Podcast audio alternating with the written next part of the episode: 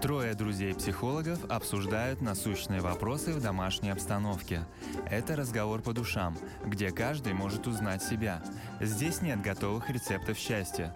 Здесь о том, что все ответы внутри нас, и мы ищем их вместе. Все ответы внутри.